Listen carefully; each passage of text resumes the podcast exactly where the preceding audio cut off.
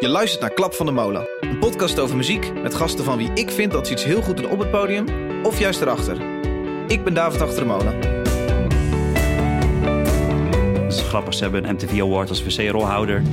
Alle artiesten voor de doelgroep jonger dan 25 bundelen niet meer 10 liedjes.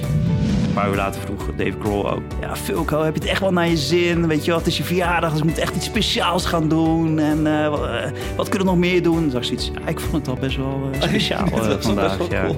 Qua inkomsten is er voor een artiest meer te halen uit Spotify dan uit YouTube. En toen opeens onverwacht zaten de mannen van Daft Punk, ze zaten opeens aan tafel. De fanbase aangaf van, dit vinden wij tof. Die zaten om de paar weken zeker op kantoor, ja. Stonden op een externe harde schijf. Er zat een soort USB-dingetje in. Dat USB-dingetje was dichtgelijmd. Die harde schijf zat dan weer in een koffer. In de koffer zat dan een code op. En die code kreeg dan enkele weken later. En er stond ook volgens mij op de verpakking stond Summer Hits. In plaats van de echte naam van het album. Ja. Deze aflevering van Klap van de Molen wordt gesponsord door OOR. Naar mijn mening het tofste muziekblad van Nederland. Voor €34 ben je een half jaar lid op het blad. Je krijgt in elke maand een nieuwe editie vol interviews, verdiepingen en recensies. Hiernaast ben je met je lidmaatschap ook direct lid van Club OOR. Hiermee mag je iedere maand gratis en voor niets naar tientallen shows door het hele land. Mocht je nu enthousiast zijn, kun je naar oor.nl om lid te worden. Dag luisteraar, leuk dat jij luistert weer naar een nieuwe episode van Klap van de Molen podcast. En dit is podcast nummer 60. Ik weet niet of dat een bijzonder dingetje is, maar het klinkt lekker. Podcast nummer 60. Ik zit in een soort villa in Hilversum. Laatst zat ik bij het hoofdkantoor van Universal Music in Nederland. En dat deed me een beetje denken aan dit gebouw. Het is een soort vrijstaande villa in een woonwijk in Hilversum. Dat is een beetje vreemd. En ik zit hier met iemand die nu nog een product manager is bij Warner Music. En dat is iemand waar ik eigenlijk al stiekem een geschiedenis mee heb. En ik weet eigenlijk niet of diegene dat zelf weet. Maar ik was 15 jaar, toen zat ik in een bandje. En maakte ik deze muziek.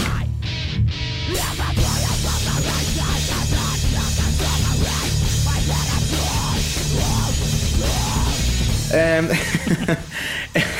dit was dus op mijn 15e oefenruimte. En wij namen deze demo op om vervolgens naar zalen te kunnen sturen. Want wij wilden natuurlijk spelen. Dus ik stuurde dit op naar een zaal in Ede. Die hadden namelijk een festival genaamd Peace Dog. En daar stuurde ik naar deze jongeman Fulco stuurde ik mijn demo. En kreeg ik een heel lief mailtje terug. Hey, dit is prima, maar het is hem nog net niet. Dus we gaan dus nog even een paar jaar door. Maar dit is hem helaas nog niet voor ons festival. En dat was dus Fulco Polderman die mij dat mailtje stuurde. Dag Fulco, welkom. Hoi. dat was ik even vergeten inderdaad. Wist jij dit? Volgens mij heb ik het ooit verteld, maar ik was het wel vergeten, ja. Oh, ja. Ik was heel bang dat ik dan een heel hard mailtje had gestuurd, maar ik was best aardig dan. Nee, je bent heel vriendelijk geweest. Je liet mij zachtjes vallen. Ja. Nu zit je dus bij Warner Music. Ben jij een van de product managers. Ik las op jouw LinkedIn. Marketing without data is like driving with your eyes closed. Ja, klopt. Moet je dan nog wel liefde voor muziek hebben? Als het alleen maar om data draait? Ja, tuurlijk. Liefde voor muziek, dat is de basis, denk ik. Laat ik het zeggen, het helpt altijd met alles wat je doet. Ongeacht wat je doet. Mm-hmm. Dat je, als je een bepaalde passie voor iets hebt, dat het toch een stuk leuker is waar je aan werkt. Oké. Maar, vertel eens meer. Het is meer een combinatie.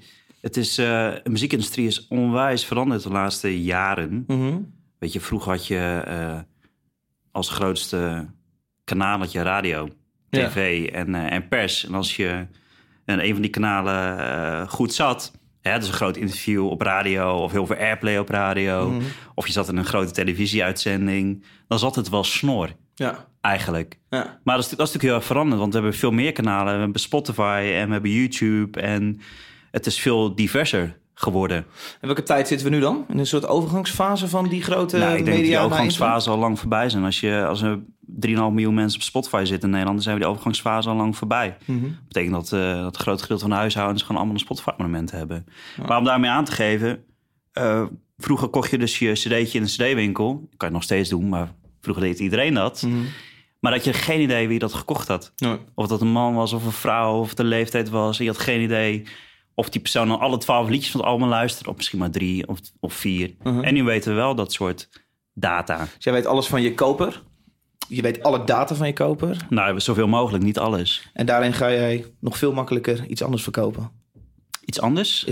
Een andere artiest die bij jullie zit? Nee, niet zozeer een andere. Nee, want ik denk juist dat de drempel om muziek aan de man te brengen in die zin laag wordt en dat je veel relevantere muziek aan de man kan brengen. Mm-hmm. Dus als iemand houdt van een bepaald genre, een bepaalde artiest, mm-hmm, dan gaan we die niet een artiest voorschouwen die je helemaal niet tof vindt, want dan wordt je boodschap irrelevant. Nee, dus hetzelfde. Je kunt meer aansluiten op de wens van het land. Exact. Ja. Dus het is alleen maar toffer, ook voor de consument of de luisteraar zelf. Want die krijgt een boodschap voorgetoverd die zelf ook, als het goed is, veel toffer vindt. Ja. Ja. Dus. Ik stel je voor als een product manager hier bij Warner. En ik haat het woord product ook. Ik zou je dus ook heel graag willen laten uitleggen wat het is. Maar goed, vandaag wordt dus aangekondigd, nu deze podcast online staat, dat jij een nieuwe functie gaat bekleden. Ja, klopt. Vanaf begin december ben ik Head of Brand Strategy bij Warner. Sorry, Head of? Brand Strategy. Oké, Brand Strategy. Merkstrategie voor de Nederlandse vertaling. En het houdt eigenlijk in dat ik veel meer op inhoud en veel meer op de diepte ga werken. Qua marketingplannen, veel meer op strategie, lange termijn strategie voor onze artiesten. En dat ik een team van brandmanagers en digital marketeers ga aansturen, in plaats van dat ik onderdeel zelf ben van het team. Oké. Dus je gaat de product managers aansturen. Is dat een... Ja, alleen product managers worden dan ook brandmanagers genoemd. Want product managers is eigenlijk een beetje een ouderwets woord, want dat... Als je terugging naar de oude tijd, qua muziekpromotie, had je een cd'tje. En een platenmaatschappij die werkte daar, ik zeg het even heel zwart-wit hoor, 6 tot 8 weken werkte ze eraan. En dus een periode voordat het album uitkwam en nadat het uitkwam. Aha. En dan was het weer, even kort gezegd. Maar ja, nu met streaming, je kan elke week of elke maand kan je track droppen natuurlijk. Ja. Dus dat betekent ook dat je een heel jaar aan een merk, artiest, kan werken. Ja. Oké, we moeten gaan oppassen met heel veel termen. Ja, sorry, we gaan alweer diep in. Dit wordt nu al verwarrend. Wat gaan we doen? We gaan in ieder geval 5 liedjes draaien. Dat is de main thing. We gaan lekker 5 nummers draaien. Oh, muziek lullen. En daaromheen ben ik heel benieuwd naar dit soort praat waar we nu net al een beetje aan beginnen. Leuk dat jij dus luistert. Mocht je luisteren via Soundcloud in je browser of weet ik veel wat van hier. Het allerhandigst luister je deze podcast via je iPhone, via de iTunes podcast app of via je Android via de Stitcher podcast app.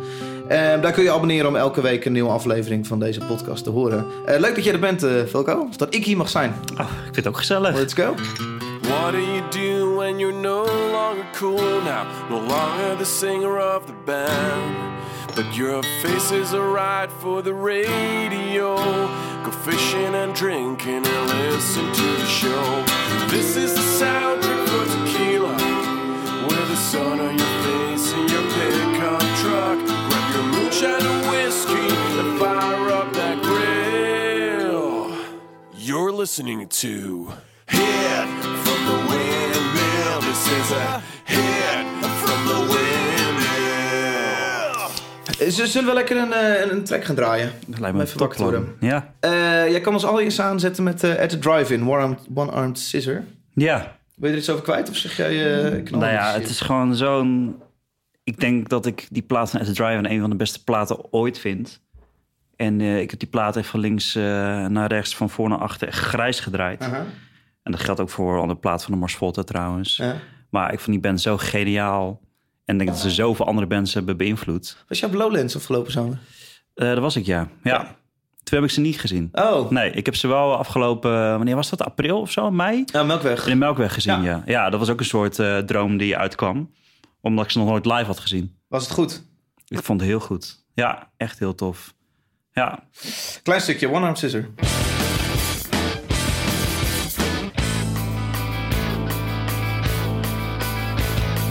Yes, this is the campaign slithered in trails in the cargo bay. A new turd is a vastness, hollow vacuum, choppy oxygen tanks. They hibernate, but have they kissed the ground? Pucker up and kiss the asphalt now. Teach this amputation, splintered larynx, it has access now.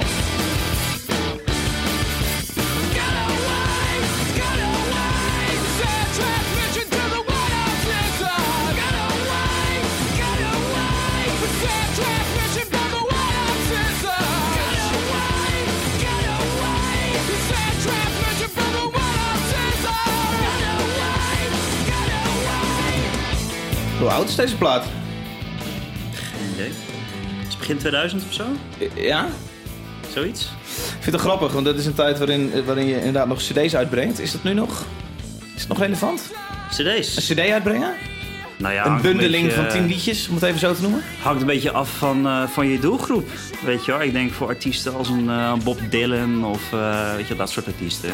Voor een wat oudere doelgroep, dat het nog steeds prima kan. Mm-hmm. Als ik kijk naar onze omzet, is nog steeds een heel groot percentage komt uit cd voort. Ook fysieke cd's? Ja, okay. Zeker ja.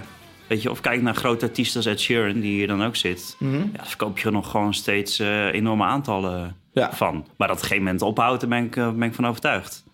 Überhaupt het bundeltje van nummers? Zeker, okay. Ja. Want alle artiesten voor de doelgroep jonger dan 25 bundelen niet meer 10 liedjes? Nou ja, het is leuk om een keertje een onderzoek te doen, een straat op te gaan en de mensen te vragen, die tieners, of ze ooit een cd'tje hebben gekocht. Mm-hmm. Dan weet je denk ik genoeg. Ja, maar even los van de fysieke cd. De bundeling van liedjes bedoel je? Ja, heeft een Boef. Heeft hij, ik weet, ik zag net een gouden plaat hier op de gang hangen. Ja. Die heeft hij gekregen voor heel veel liedjes. Ja. Was dat een bundeling die in één keer uitkwam? Ja, en dat is wel grappig, want bij Boef hadden we eigenlijk ook niet verwacht. En dat volgens mij hoorde ik dat een van je eerdere podcasts ook, dat Boef niet zozeer fysiek zou zijn. Maar Boef heeft ook gewoon meer dan 4000 cd'tjes fysiek verkocht. Ja, maar sorry, maar 4000 cd'tjes is een druppel begloeiende koopplaat die internet heet. Hij is toch miljoenen keer op Spotify geluisterd? Hij is meer dan 150 miljoen keer gestreamd. Dan is die 4000 cd'tjes, kan je toch gestolen worden? Nou, het kan zeker niet gestolen worden. Als je kijkt zeg maar, naar 4000 cd's in verhouding tot andere releases, mm-hmm, zijn 4000 cd's voor een artiest die vooral wordt beluisterd door mensen tussen de 13 en 35. Is dat zijn een hartstikke goede aantallen. Ja. Klinkt misschien gek voor sommige mensen die denken, hè? Waar maak je druk om? Het is nog niet eens 1% van zijn totale. Maar dat is de markt waar we tegenwoordig in leven qua fysiek. Ja. Als ik dan even artiesten als Marco Borsato en Adele en zo natuurlijk buitenwege laat. Maar dat is de markt. Dus in die zin is dat heel knap. Maar het is wel grappig, want inderdaad, bij Boef hadden we dat ook niet zozeer direct verwacht dat een album, of laat ik zeggen een cd, dan op die manier nog zou scoren. Mm-hmm.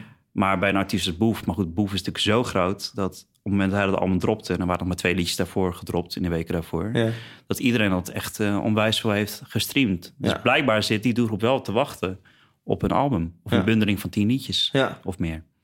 En die doelgroep is? Nou ja, grotendeels. Het is begonnen echt bij tieners, bij Boef. Ja. Dat is echt zijn core doelgroep. Hey, dus kunnen we eigenlijk dan een soort van stellen dat momentum creëren door 10 liedjes tegelijk eruit te flikkeren wel goed is? Het verschilt denk ik per situatie. Wat is een situatie waar je dan maar per single dropt of zo? Nou, om per situatie wat toe te lichten, weet je. Er bestaat geen handboek van zo hoor je een release goed uit te brengen. Mm-hmm. Dat zal misschien wel bestaan, alleen dan klopt het niet. Ja. Want die bestaat niet. Elke situatie, elke artiest is weer totaal anders. Ja. En weet je, maar ik denk meer dat bij een DJ-artiest of een dance producer, dat daarvoor niet zoveel zin heeft om een album nog uit te brengen. Ja. En dan baseer ik me puur even op feiten, puur op downloadcijfers, op streamingcijfers. Omdat je ook ziet bij artiesten als bijvoorbeeld in Calvin Harris, waarmee ik vroeger bij Sony heb gewerkt, die verkocht is ook zo'n ouderwets woord, hè? Die streamde ongelooflijk veel op zijn tracks, op zijn singles. Mm-hmm. Op het moment dat we een album uitbrachten, dan kocht bijna niemand dat fysiek of via iTunes destijds nog. Of dan was dat gewoon heel weinig in verhouding tot die singles. Want die singles waren enorm en nog steeds volgens mij bij zo'n artiest. Ja. Vierde wordt je verjaardag bij de Foo Fighters. Ja, dat klopt, Vertel daar eens over. Ja, ik vertelde ze stom om zo'n verhaal te vertellen. Dat ging zo pocherig, toch? Maar ik heb nog nooit mijn verjaardag bij de Foo Fighters gevierd. Nee, het was een beetje onverwacht. Wat had je daar te zoeken? Nou ja, dat was ten tijde van het is in de voorbereiding voor een nieuwe release. Dat was denk ik 3 jaar terug. Toen werkte jij nog bij Sony Music? Ja, klopt. Ja. En wat ze toen deden, en daar zijn de Foo Fighters altijd heel trouw in, is dat ze een klein feestje bij hun organiseren in L.A., en dan nodigen ze een aantal brandmanagers, marketing directors, nodigen ze uit van de key territory, noemen ze dat dan. Dus waren mensen uit Frankrijk, Italië, Duitsland en dus uit Nederland. Ik mocht Nederland vertegenwoordigen. De key territory is Foo Fighters die zegt als band, we hebben een aantal landen, daar willen we ons echt op gaan focussen, want daar willen we het heel erg goed doen. En de landjes eromheen is mooi meegenomen. Vertaal ik dat goed? Dat zijn meer gewoon de landen waarbij ze al grote shows doen, veel verkopen hebben. En daar hoort Nederland bij? En daar hoort Nederland bij, ja. En toen werden we uitgenodigd. En toen, of werd ik namens Nederland uitgenodigd. En toen hebben we daar een stukje gekeken van de eerste afleveringen van die documentaire. Ja. Sonic Highways.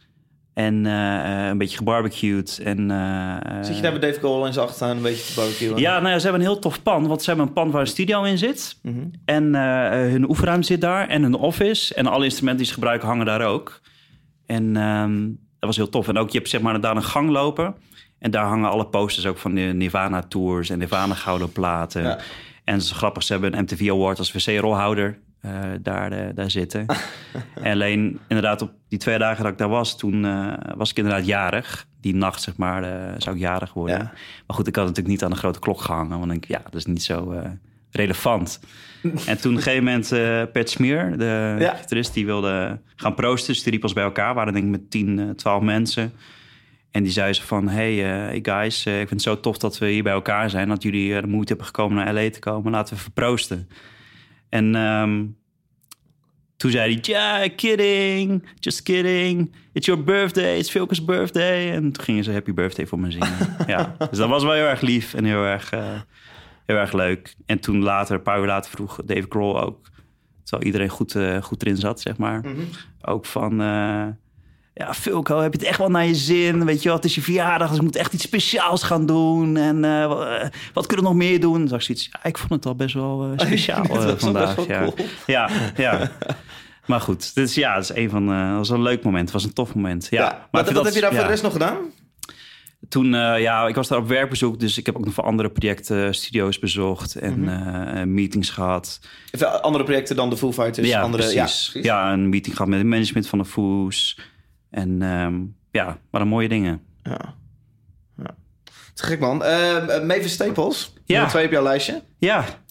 Dat had ik niet verwacht. Direct. Ja, ik dacht diversiteit. Nee, dat maakt het. Maar goed, ik kon nog 20 andere dingen ook verzinnen. Ja. Alleen Mavis Staples vind ik zo'n geweldig artiest. Ik heb stiekem een soort voorliefde voor oude gospel. Ook uit de jaren 30 en zo met Melia Jackson. Uh-huh. En Mavis Staples is ook gewoon... Het is spannend. Ik krijg een telefoontje uit Londen, Engeland. Oh? Meestal is dat een reclame persoon. Iemand met een Indiaas accent. Oh. Dus ik heb hem... ik druk hem. Het is wel leuk om op te nemen en dan... Fuck, ja. Ja, nou ja. Maar Mavis.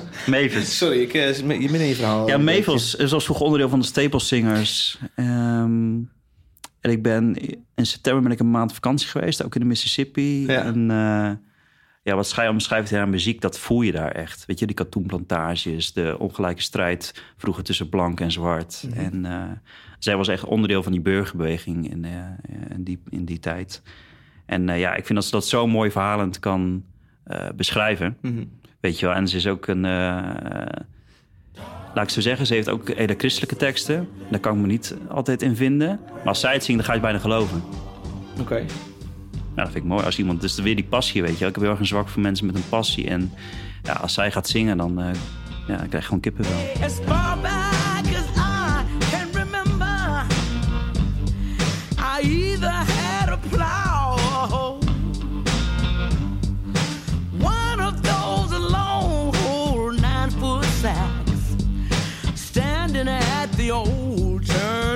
Ken je? Nee. Ja, van naam. Ja. Het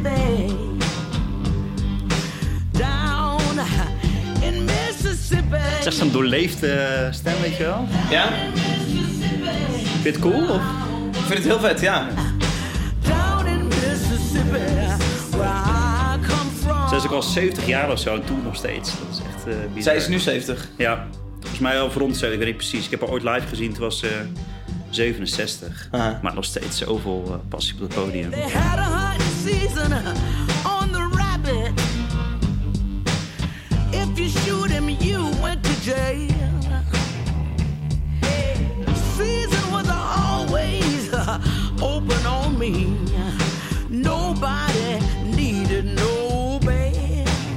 je dit wel eens door de hoeveelheid muziek die je moet verkopen?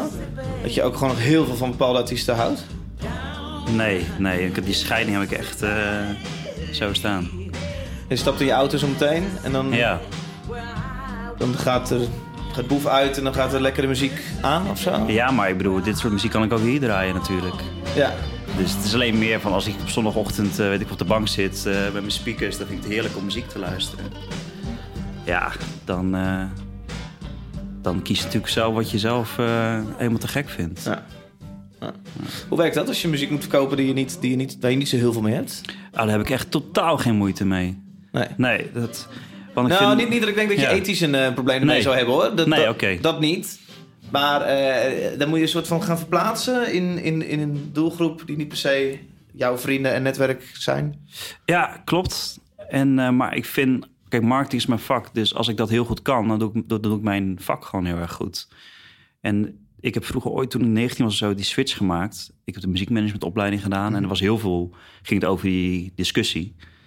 En... ik vind, je moet altijd ook de kwaliteit kunnen zien van muziek die niet zozeer direct binnen je eigen smaak valt. We noemen het altijd de smaakdiscussie. Weet je, en ook, ik heb dat ook gezien bijvoorbeeld bij dingen als K3, weet je wel. Als er heel veel kids zijn, want ze zingen dan liedjes over een opa die dan overleden is. Maar ja, als kids daar troost te kunnen vinden, is dat toch uiteindelijk net zo fucking cool als ik dat haal uit mijn eigen persoonlijke muzieksmaak. En ik vind altijd de uitdaging om ervoor te zorgen dat wij met een bepaalde artiest juist die mensen vinden die...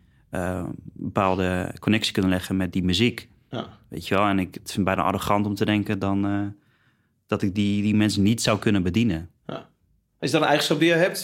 Je kunnen verplaatsen in een doelgroep? Is dat wat jou een goede marketeer maakt? Nou, ik vind dat is altijd wel een van de belangrijkste eigenschappen van een goede marketeer, inderdaad. Ja. En ook dat niet te doen op basis van gevoel. Maar weet je, daarvoor hebben we tegenwoordig al die data, dat we heel veel... weten of onderzoeken kunnen doen... of gesprekken met fans uit die doelgroep... van oké, wat beweeg je, wat drijf je... wat vind je tof, wat vind je niet tof? Ja. Ja. Ik heb een aantal jaar geleden... een afstudeeronderzoek gedaan... voor Sony Music. Ja. Daarin heb ik voor mijn studie toegepaste psychologie... een onderzoek gedaan naar fangedrag... onder tienermeisjes. Ja.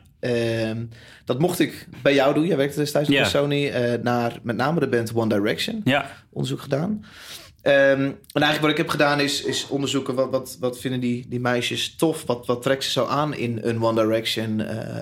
Waarom doen ze wat ze doen? Ja. En wat kunnen we daar voor lering uithalen? Is dat wat jij constant doet? Een doelgroep onderzoeken en kijken? Ja, dat is wel wat wij constant doen, ja. Ja, hele verschillende groepen. Ja. En iemand... Je kan ook zeggen van... dat hoor je vaak, zeker in... wat traditionele kant van onze industrie van... wat is de doelgroep? Ja, dat zijn meisjes tussen de 18 en 24. Uh-huh. Ja, superleuk, maar de ene meisje van 18 is de andere niet. Nee. Dus dat zegt eigenlijk helemaal niks. Nee. Het is echt zaak om echt de diepte in te gaan. Wat is de diepte in gaan? Nou, diepte gaan is echt tweeledig. Ik noem dat het verschil. En misschien ga ik dan veel te diep, hoor, maar dan rem je maar af. Maar het verschil tussen harde data... dus wat doet iemand daadwerkelijk... Ja, dus de feiten uit onderzoekjes. De feiten. Mm-hmm. Ja, luistert iemand op woensdagavond of woensdagmiddag... welke playlist is dat? Ja. En de softe data in de zin van insights. Van wat vindt iemand ervan? Laat je een aantal foto's zien. Wat vindt iemand de mooiste foto? Laat je een paar liedjes horen. Wat is een associatie met een bepaald liedje? Of een bepaalde kleur? Of een bepaalde gevoel daarbij? Ja. Hoe je dat eerste onderzoek kan ik me zo bij voorstellen... dat je daar handige tools voor hebt op internet. Die tweede is wat lastiger natuurlijk. Heb jij hier een panel van 20 meisjes elke week over... die je verschillende plaatjes laat zien? Het is een combinatie. Kijk, je kan natuurlijk bedrijven inhuren. Want je hebt heel veel bedrijven die zijn gespecialiseerd in onderzoek en insights. Mm-hmm. Er zijn er hartstikke veel van, al hele goede bureaus. Dus dat is een optie. Okay. En twee is inderdaad omdat... Zijn er bureaus die je kan kennen? Ik ken die bureaus namelijk niet. Nee? Noem eens iets. Je hebt insights, consulting bijvoorbeeld. Okay. Ja, het stikt ervan. Ja. En heel veel bedrijven werken met dat soort partijen. En jij zegt tegen het bedrijf, ik wil dit en dat weten. En zij gaan een manier bedenken om dat te onderzoeken. Plus dat soort bedrijven die onderzoeken eigenlijk gedurende de hele tijd eigenlijk dat soort groepen. Mm-hmm. Dus je kunnen precies vertellen wat die een bepaalde doelgroep zeg maar beweegt. Alleen is het belangrijk nog meer de diepte in te gaan. Ja. Weet je, maar toen bij One Direction was het heel specifiek destijds. Want toen werkten we echt met een club van... 5 dames. Ja. En die waren onderdeel van het streetteam. Maar dat waren eigenlijk bijna gewoon marketeers, zeg maar. Ja. En niet zozeer omdat ze marketing hadden gestudeerd... want het waren jongere dames. Maar die kennen natuurlijk die doelgroep door en door. Dat ze het zelf zijn of net uitkomen. Exact. Ja. En dat begon met een clubje van 20 dames... maar dat groeide uit tot 40.000 dames. Dus ja, zij waren daar dagelijks mee in contact. Dus... Hey, in ieder geval, One Direction, hoe werkte dat dan? Is dat wat jij hebt? Heb jij dat opgericht, een streetteam? Heb jij dat bedacht? Nee, als ik het goed zeg, het bestond al. Een collega van mij, Wouter Jansen... deed eerst One Direction. Die zat met hun contact gezocht. Mm-hmm. En toen heb ik het daarna van hem overgenomen. Omdat ik toen One Direction ging doen als brand manager. Yeah. En toen met hun gewoon contact gezocht en gekeken van... hey, hoe kunnen we dit gaan uitbouwen? En ik heb hen heel erg betrokken in alle marketingplannen. Want ik kan vanuit de hoogte allemaal gaan bedenken wat die fans leuk vinden. Maar ze moeten eigenlijk zelf zeggen wat ze tof vinden. Ja. En zo hebben we echt hele toffe dingen gedaan. Op die manier hebben we een winkel naar Nederland gehaald... die alleen maar over One Direction ging. Ja, klopt. Een pop-up store op basis van hun input. We hebben heel veel fan-events gedaan. We hebben een bioscoop in Ede overgenomen voor 8 uur lang. En een livestream met de band gedaan. Puur omdat zij met die ideeën kwamen. Ja. Dus dat waren allemaal voltreffers. En niet zozeer omdat wij dan geniaal waren... maar omdat de fanbase aangaf van... maar dit vinden wij tof. Dus jij zoekt contact met die meiden... en die zitten dus daadwerkelijk wel op maandagochtend in jouw kantoor om een tafel? Die zaten om de paar weken zeker op kantoor, ja. En dan ging jij mee kletsen? Ja. Zeggen, hey, wat willen jullie drinken? Allemaal limonade. En vervolgens werd er gezegd... wat gingen we brainstormen met elkaar. Okay. Ja. En dat is denk ik heel belangrijk. En dat doen wij hier nog steeds. Weet je, als het een andere artiest met een andere doelgroep... dan gaan we weer met die fans praten... Ja. Ja. Maar psychologie, ik vind het natuurlijk interessant. Ja. Wat drijft die meisjes dan? Willen zij dan uiteindelijk, hopen ze dan hoger in de rang te staan... zodat ze misschien de band een keer ontmoeten? Is dat stiekem wat er ook een beetje achter ligt? Dat heb ik nooit onderzocht, dus ik dat durfde niet te zeggen. Maar wat we wel deden als beloning... want ze stopten er echt superveel tijd in... konden ze af en toe dan wel de band ontmoeten. Ja. Of kregen zij merchandise als eerste, of noem het maar op. Dus One Direction komt naar Nederland en dan... daar waren zij, dat zij het streetteam in ieder geval ontmoeten. Ja, zeker. Dat zijn dan de 5 hoofddames? Of... Ja, en als het kon meer, maar dat waren vaak inderdaad de hoofdstreetteam. Ja, ja. Moet je ook geluk hebben dat een band een beetje leuk meedoet met dit hele grapje. Maar dat wilde One Direction blijkbaar. Ja. Vet. Ja, ik vind het nog steeds een heel tof voorbeeld, omdat natuurlijk als spaanspijker, je kan alles op papier gaan verzinnen wat iedereen helemaal te gek gaat vinden. Alleen je moet het uiteindelijk gewoon gaan toetsen bij wat de fans tof vinden. Weet je wel? Die hebben een bepaalde passie of liefde voor hun act en willen dat uitdragen. Dus dat moet je vooral samen gaan doen. Ja.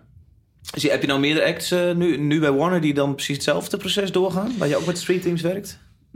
Nou, niet zozeer specifiek met streetteams... maar wel dat we echt in contact zijn met fans. En dat gaat echt van singer-songwriters... tot meer de boybands... tot artiesten die wat oudere doelgroep zitten. Ja. Het is echt van links naar rechts. Ja.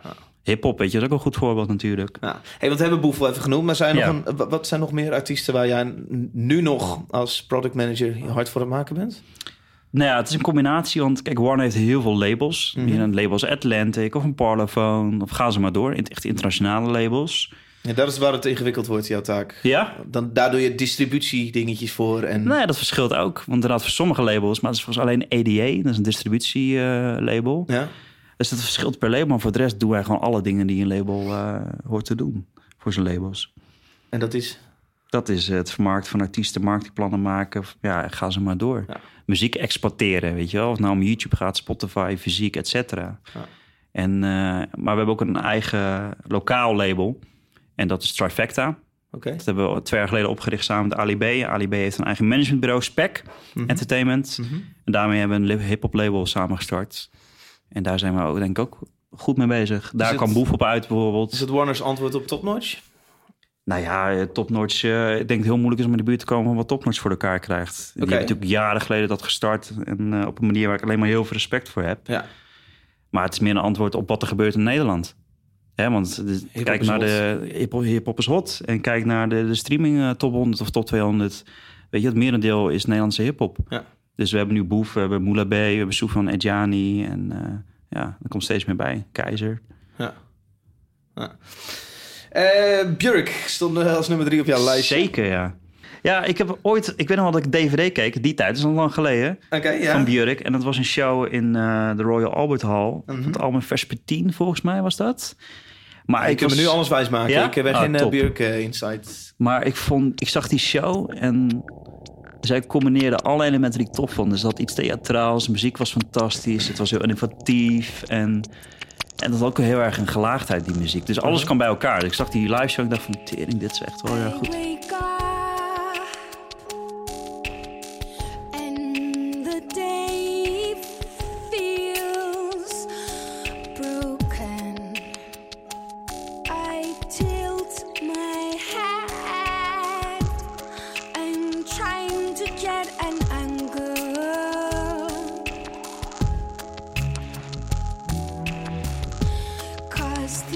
evening doet me een beetje aan Lampshade denken. Ja. Gezang. Ja. Ja, toch? Ja, ik denk Lampshade wel gekeken heeft naar Björk, ja. Ja, ja niet andersom. Nee. En zo ken ik er nog wel een paar. Ja. Maar eigenlijk moet je op YouTube gewoon dit kijken. Dat is echt, oh ja? Echt bizar. Wat is het YouTube-clipje hiervan dan? Je moet echt de live versie dan kijken. Ik ga hem even opzoeken en onder deze podcast zetten. Want is het moeite waard? Ja, Björk is not up to you en dan de live versie in de Royal. Oké. Ja.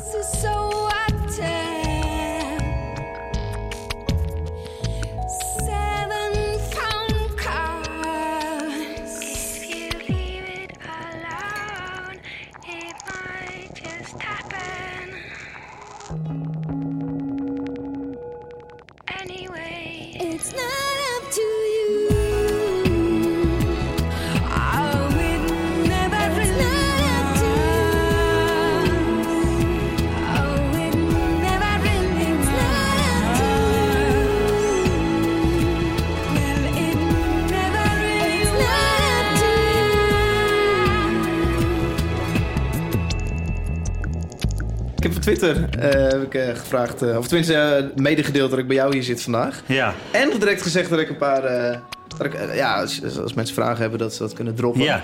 Daar kwamen wat reacties op.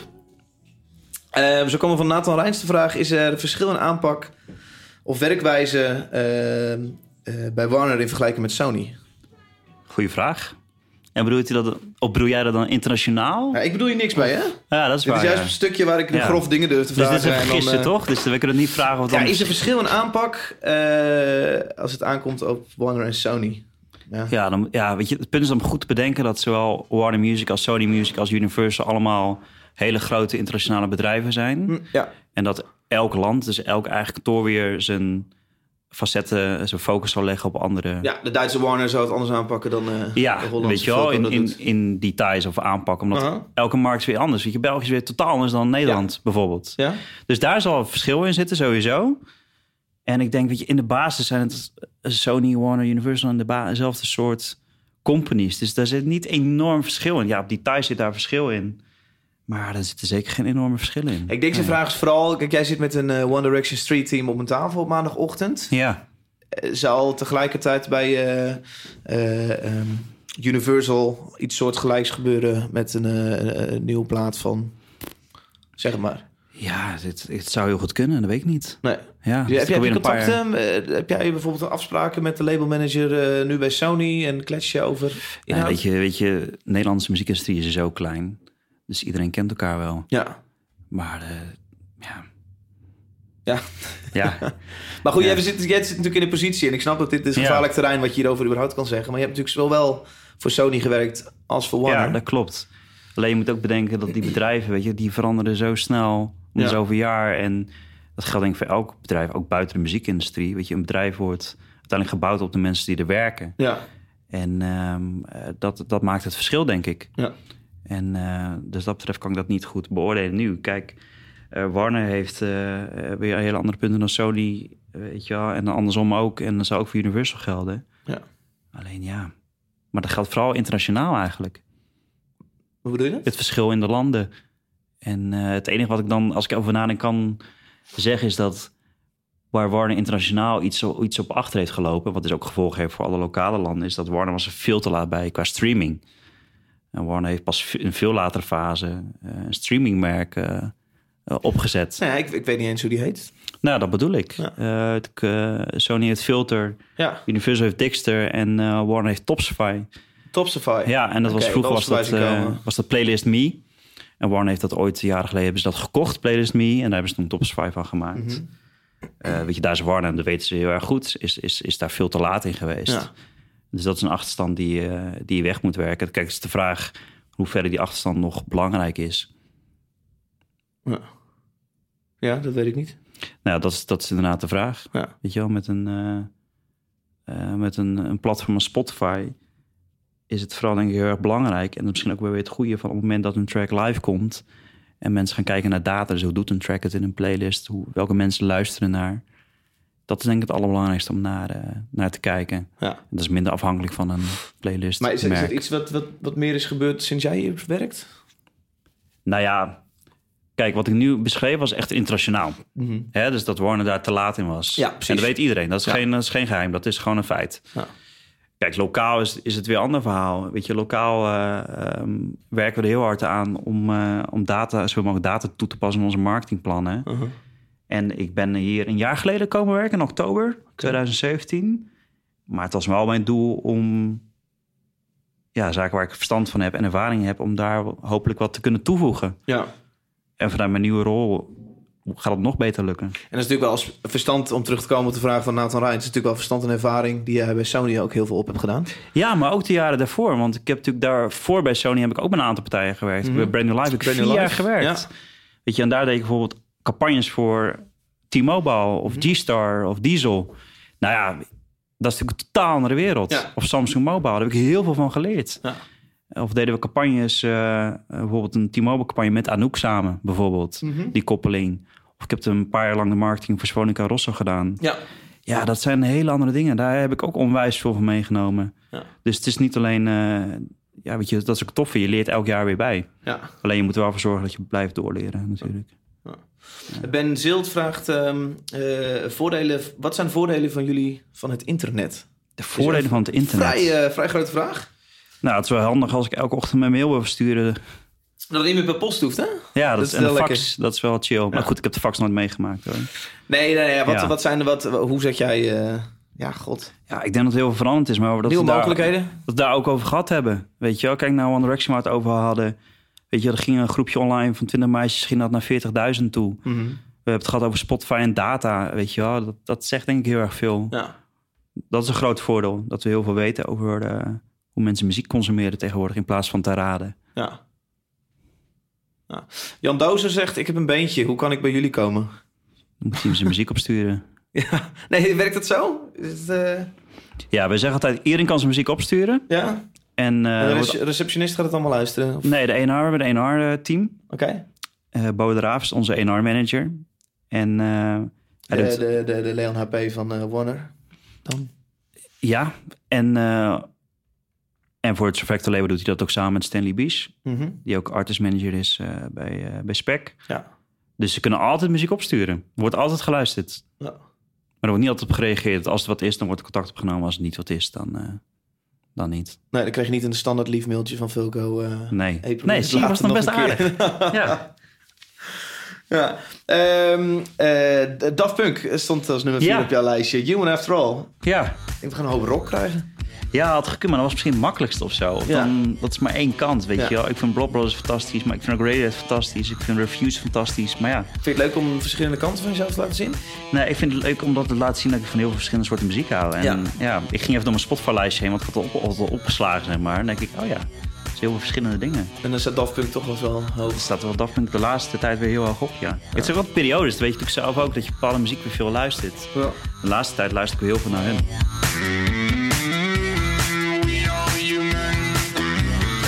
Dat ken je wel, toch? Of niet? Ja.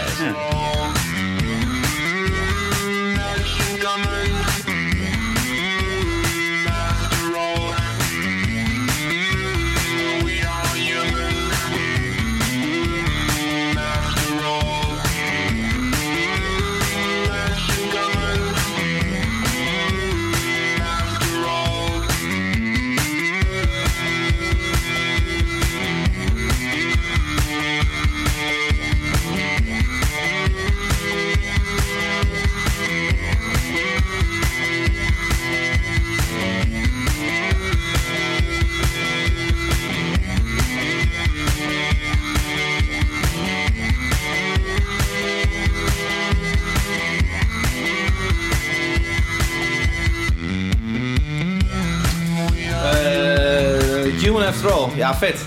Ja, toch? Supercool, ja. Een van de beste albums ooit, toch? Ja? Ja, vind ik wel. Ja. Het is ook weer zo'n band die zo vernieuwing heeft gebracht in de muziek. Ja. En ik heb ooit de eer gehad om de laatste album te doen, Random Access Memories. Ja, want zat dat bij Sony toen dat... Ja, klopt, ja. Dat was ontzettend veel om te doen. Ja, enorme hype. Mm-hmm. Ja. Maar het was ook tof om dat van dichtbij een keertje mee te mogen maken. Hoe gaat dat? Nou, mijn belangrijkste vraag is eigenlijk, ken jij die koppen achter die helmen? Ja, wie niet? Ja, het is redelijk redelijk out there of helemaal out there? Ja, nee, dat is volledig out there. Maar, ik weet wel, in die periode was het echt verboden natuurlijk om daar precies iets over te posten. En ik weet nog wel, volgens mij is dat nog wel terug te vinden op internet. Op een gegeven moment was er een foto geplaatst op Instagram in de boardroom van Columbia in New York. Ja. En dan zag je de twee gasten natuurlijk zonder helm op. En een stagiair had die foto gepost. Oh, fuck. Ja, die werkt natuurlijk niet heel lang meer daar. Ook behoorlijk dom, hè? Ja, dat is best wel dom, ja. Maar in die tijd, ik weet niet of jij meetings met de heren zelf hebt gehad? Nee, dat heb ik niet gehad. Nee, twee collega's die waren toen in Londen voor een marketingmeeting die vaker voorkwam. En toen opeens onverwacht zaten de mannen van Daft Punk, ze zaten opeens aan tafel. Dus die hadden ook zoiets van, what the fuck? Als dat zegt waren... Ja, nee, dat waren ze. Ja. Nee, want die hadden natuurlijk jarenlang geen muziek uitgebracht. Dus wacht je niet opeens dat die aanschuiven om voor zo'n meeting. Ja. Dus dat was wel heel bijzonder. Dus het was gewoon een beetje jaloers toen die terugkwamen. Ja. En, maar ook een voorbeeld geven, die campagne was ook... Weet je, iedereen wilde die muziek horen. Dus het was echt een strijd om van wie wereldwijd voor het eerst die track... Lucky? Get Lucky inderdaad kon draaien. Dus op YouTube had je op een gegeven moment ook van die... Ja, van die edits dat mensen het eerste intro hadden gepakt van 10 seconden... en dan achter elkaar gingen zetten tot een liedje van 3 minuten. En dan ben je al behoorlijk in de buurt. Ja. Maar dat kwam omdat de band had dan een stukje van 10 seconden gedropt... op een festival of online. Ja, precies. Ja. Dus iedereen was daarmee bezig. En ook op een gegeven moment kreeg ik het album. En dat stond op een externe harde schijf. Er zat een soort USB-dingetje in. Dat USB-dingetje was dichtgelijmd. Nou, die harde schijf zat dan weer in een koffer. En die koffer zat dan een code op. En die code kreeg dan enkele weken later via... wat was het, sms of via de app. Okay. Dus om even aan te geven dat... ja, er was veel gedoe omheen. En er stond ook volgens mij op de verpakking stond Summer Hits... in plaats van de echte naam van het album. Ja. Wat doe je dan?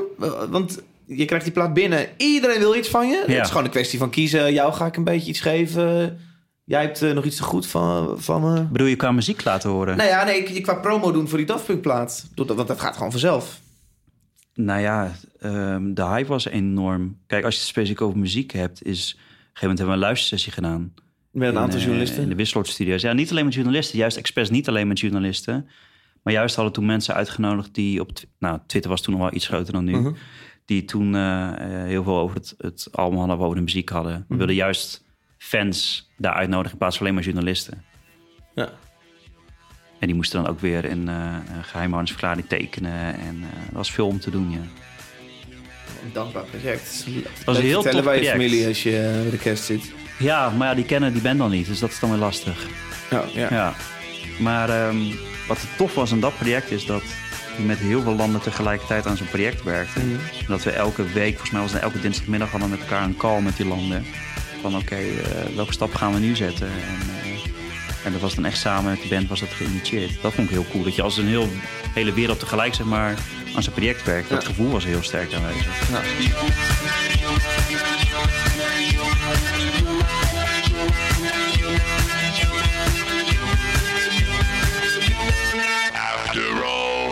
Zijn er nou vergelijkbare projecten dit jaar wat ook zo groots aanvoelt? Nou, niet op die schaal. Ben je dan toch meer met binnenlandse producten bezig geweest? Daar ben ik zelf meer druk mee geweest, ja.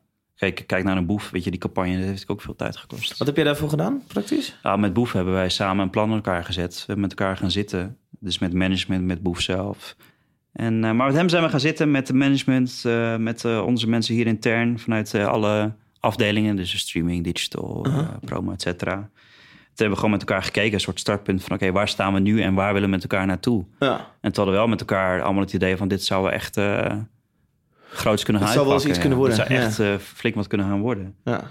En nou goed, ik zou niet je gaan vermoeien met een marketingverhaal. Maar heb je één praktisch voorbeeld wat je bijvoorbeeld gedaan hebt? Ja, heel praktisch is... Uitgepakt? Kijk, op YouTube scoorde hij al enorm goed met zijn vlogs. Ja. Daar had hij al heel veel kijkers op. Waar hebben we het dan over? 300.000 minimaal. Voor een filmpje vaak, ja. Okay. En hij postte toen nog heel veel. En alleen Spotify was niet helemaal in verhouding tot YouTube. Mm-hmm. Dus je zag bijvoorbeeld videoclips van hem. Die waren... Kijk, het waren geen kleine aantallen. Die waren 7, 8 miljoen keer bekeken op YouTube. Ja. Alleen dan zag je op Spotify dat er bijvoorbeeld 5, 6 miljoen was. Ja. Nou, dat is toch een te groot gat. Dus dat was een van de dingen die ons opviel. Dus toen hebben we ervoor gezorgd dat zijn fanbase... die in grote getalen op Instagram aanwezig was... die in grote getalen op YouTube aanwezig was... allemaal naar Spotify toe gingen... Dus we hebben heel erg gewerkt met een eigen artiestenplaylist van Boef. Mm-hmm. Nou, binnen echt een kwestie van tijd zaten er 60.000 mensen op. Okay. Dat is echt enorm. Dat zie je nergens anders. Geen elke andere artiest in zo'n korte tijd. En wat je zelf zag, is dat er echt kids gewoon een speciaal Spotify-abonnement hadden genomen om Boef te kunnen luisteren. Want het punt was, op het moment dat wij de muziek uitbrachten, hebben we het niet op Spotify, op YouTube online gezet. Oké. Dus ze moesten wel naar Spotify toe. Maar waarom per se naar Spotify? Is één Spotify-stream zoveel meer geld waard dan één YouTube-view? Exact. Oké. Kun je bedragen noemen waar je het dan over hebt? Nee, dat kan je niet noemen. Nee. Omdat het zoveel verschilt per gebruiker. Nou ja, punt 1. Ik kan nooit noemen welke afspraken wij hebben natuurlijk met een partner. Nee, maar dat vraag ik ook niet. Maar gewoon wat gemiddeld. Maar het is ook moeilijk om dat algemeen te zeggen. Oké. Omdat het verschilt heel erg het contract. Hè, per label en per artiest. En anders ga ik nu iets noemen wat niet klopt. En ik had zeker als mensen dat iets roepen en denk ik, ja. dat klopt er normaal niet. Maar er is dus een grotere financieel voordeel te halen uit Spotify. Qua inkomsten is er voor een artiest meer te halen uit Spotify dan uit YouTube. Ik zeg niet dat het belangrijkste is, de inkomsten. Want als je ziet hoe groot de fanbase van Boef en heel veel andere artiesten geworden is dankzij YouTube, is dat enorm belangrijk. Alleen weet je, Boef wilde ook een nummer 1 album hebben en die wilde ook meerdere tracks in de toplijst hebben staan. Ja, en YouTube-views tellen niet mee in Nederland voor de charts. Nee. Dus uiteindelijk hadden alle tracks van het album stonden in de top 20 van de charts. Dus in die zin was het doel bereikt. Jouw laatste track is Nirvana, Serve the Servants. Ja, ik was vroeger altijd fan van 3 bands. Dat is Bon Jovi, Metallica en Nirvana. Dus jeugdsentiment, hè? En dus dan heb ik echt tot over een jaartje of 12. Maar Nirvana, ja. Ik zat in groep 6 toen hij zelfmoord pleegde. En ik zou eerlijk zeggen, ik was ook een beetje beïnvloed door mijn broers, want die luisterden heel veel muziek en zo heb ik heel veel muziek ontdekt. En, maar toen had groep 6 altijd een maandag een kringgesprek. Dus mocht je vertellen wat je in het weekend had gedaan en zo. En ik ging toen vertellen van Kurt Cobain is overleden. Niemand snapte iets. Nee, dat denk ik niet. En ik heb gekeken, dat ze ook gekeken heeft, die basisschooljuffrouw van oké. Ja, maar nog uitgelegd hoe? Nee, dat weet ik niet meer. Nee. Maar Nirvana, vroeger heb ik ook in bandjes gespeeld. En Nirvana was ook zo'n inspiratiebron daarvoor. Denk ik, zoals voor heel veel bands. Ja.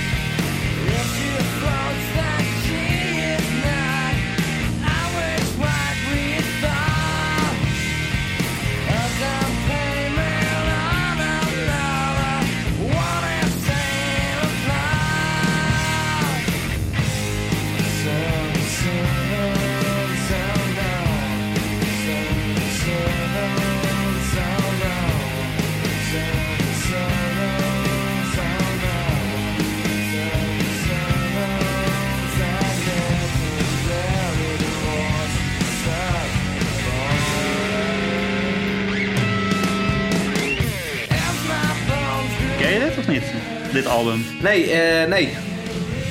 Nee, dan moet ik eerlijk zeggen, we hadden, ik heb het dit weekend net aan, wie stond het uit te leggen?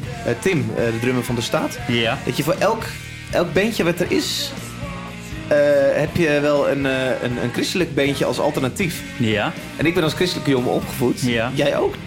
Nee, niet opgevoed. Oké. Nee. We komen in ieder geval uit diezelfde achtergrond. En je had dus voor elk bandje had je een christelijk alternatief. Dus ook voor Nirvana heb ik de christelijke alternatief geluisterd. Wat was dat dan? En ik denk ergens op mijn 15e, 16e leerde ik Kurt Cobain kennen, die toen al lang dood was natuurlijk. Yeah.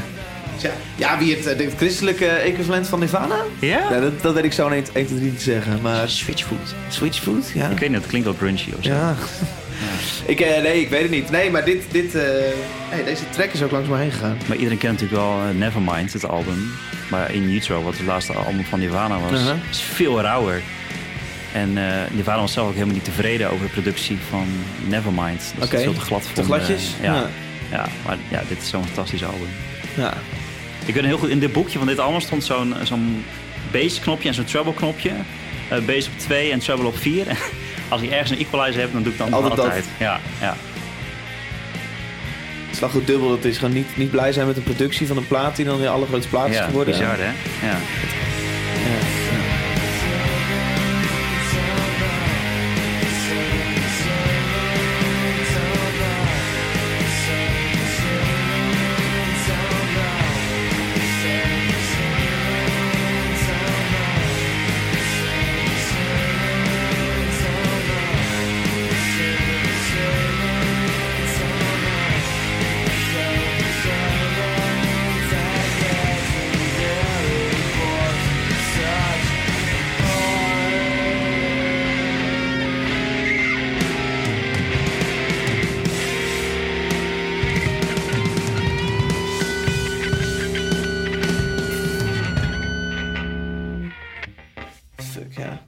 jij die drummer in het echt ontmoette? Ja, ik was altijd meer fan van Nirvana dan de Foo Fighters. Dus het was er eigenlijk meer van, oh fuck, dat is de drummer van Nirvana. Ja, precies. Ja. Heel veel vrienden waren echt groot fan van Foo Fighters. Als van, fuck, weer de Foo Fighters. Het is bizar hoe één persoon zo'n grote legacy kan hebben. Ja. Dat is toch niet normaal? Nou ja, ik was 2 maanden terug in Graceland. Als je dat bedenkt, wat er bij Elvis, hoeveel mensen daar dagelijks tot het huis afkomen. Dat is ook bizar. Ja? Man. Ja. Ja. Ja. Vet. Hey Fulco, dankjewel man dat ik een uurtje mocht kletsen. Ja. Jij de luisteraar, wij gaan een seizoenstop in. Jawel. Jeetje. Ja, het is net zoals de wereld daardoor. Ja. Ja. Eind januari zijn we weer terug met een heel nieuw seizoen Klap van de Molen. Dan ga ik dus met nieuwe gasten kletsen. En ik ben eigenlijk heel benieuwd wat jij leuk vindt om te horen waarmee ik ga kletsen. Dus laat vooral op Twitter, @DavidADMolen, weten van... hey, ik wil heel graag dat jij... Pierre Kartner. Wie? Pierre Kartner. Precies, spreekt. Of Boef, of Ronnie Flex. Of, dat zou ik wel vet vinden. Gewoon een hele, 10 keer Rotterdam Airlines-achtige... Nou ja, laat het weten op Twitter. En ja, wie weet kan ik daaraan gaan voldoen. De andere podcasts die ik maak gaan wel door. Ik maak een maandelijkse podcast voor Tivoli Vredenburg. Die heet Krenten uit de Pap. En dan klets ik met programmeurs over hun allertofste boekingen van die maand. En de verhalen vooral achter die boekingen. Daarnaast doe ik een podcast voor ad.nl. En Netflix ga ik deze maand voor het eerste podcast voor produceren. Dat gaat allemaal wel door. Mezelf ben ik dus eind januari weer terug. Hey, superleuk dat je luisterde. En Fulco... Goedenavond. Ja.